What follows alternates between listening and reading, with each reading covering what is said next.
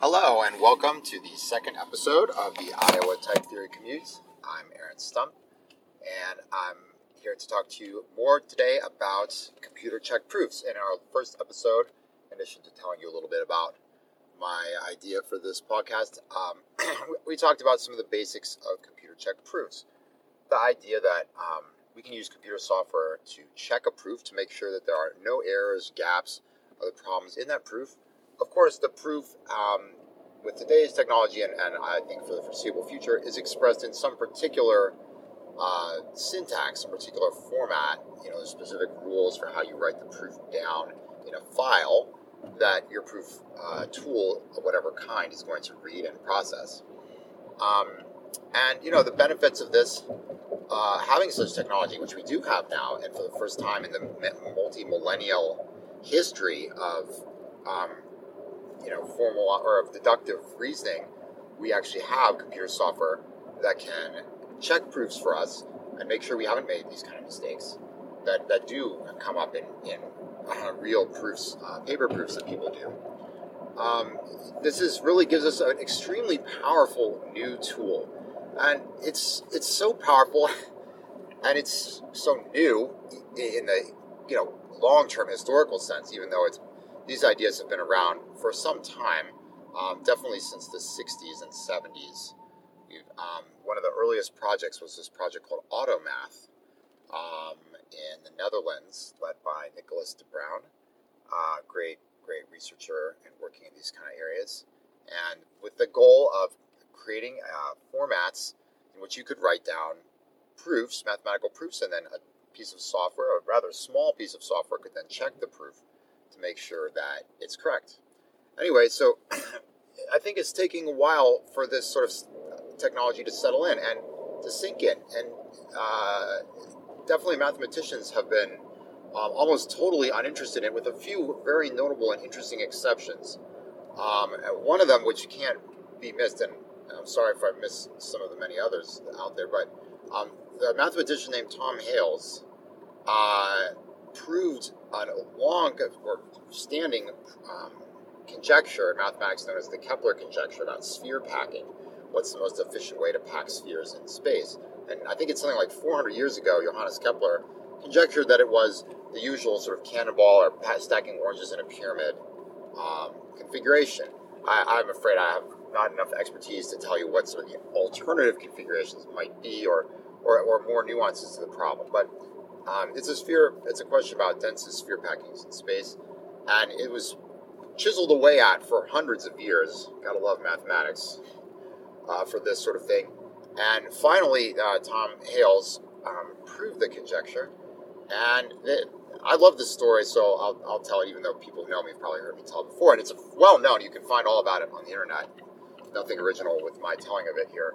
Uh, but um, he proved this. He put the, you know, completed the last lemmas and all this and how to prove, and he submitted it to a journal, Journal of American Mathematical Association or something like this, Mathematical Society, sorry.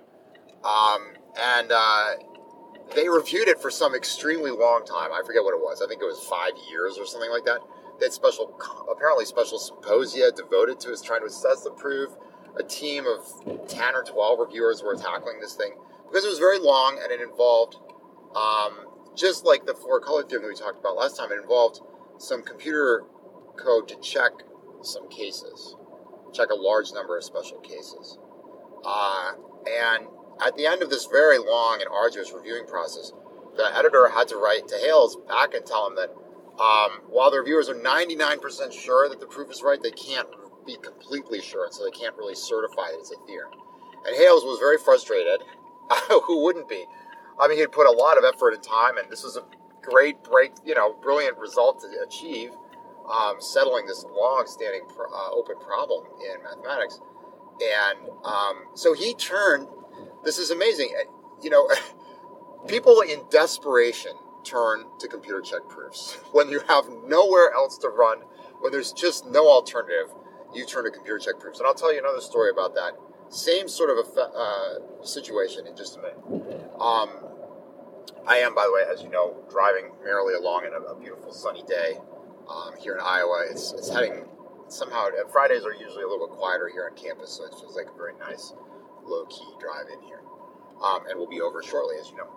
So, uh, anyway, so in desperation, Hales turns to the uh, automated theorem proving and, and proof of system community. And over the course of, I forget what it was now, I think it was a decade, um, he and something like over 20 collaborators and co workers finally completed a, a fully formal computer checked proof.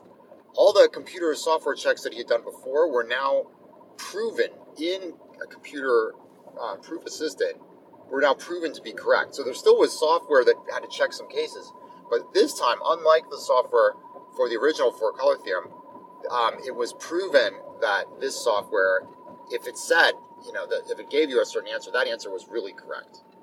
Um, so they actually applied some program verification as well as doing some mathematical reasoning. Um, and so it took, I you can see the stats online. You just just search for Hales Flyspeck. That was the name he gave his code name or whatever he gave his project was called Flyspeck. And I think the stat I saw on their website was something like over 200 person years of effort went in to generating this computer check proof of the Kepler conjecture. Amazing, amazing. But they finally, I, I, was actually not that long ago, I think it was three years ago or something. Finally, there was the big, you know, the big green light that said, yep, we proved the very last lemma, the very last final theorem can be stated, proved, and everything. Um, the work is done. It, really amazing. I mean, hats off to these guys for the dedication it takes to do something like that.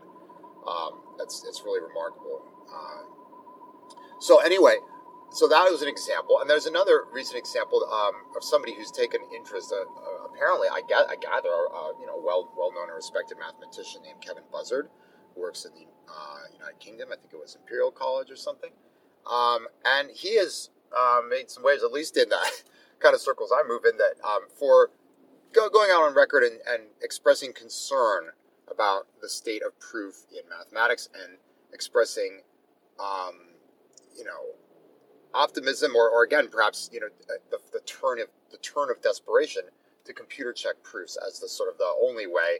And I I saw part of a talk of his online that said the inevitable way. He believes this is what's going to be the standard practice in mathematics.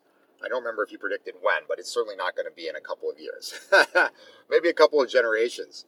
Um, it might might turn out to be the standard practice in mathematics to use proof assistants to help you write and to check your mathematical proofs. And so, um, uh, so, so that's part of the interest in this technology is certainly in mathematics, but a, a, big part of it is in computer science as well.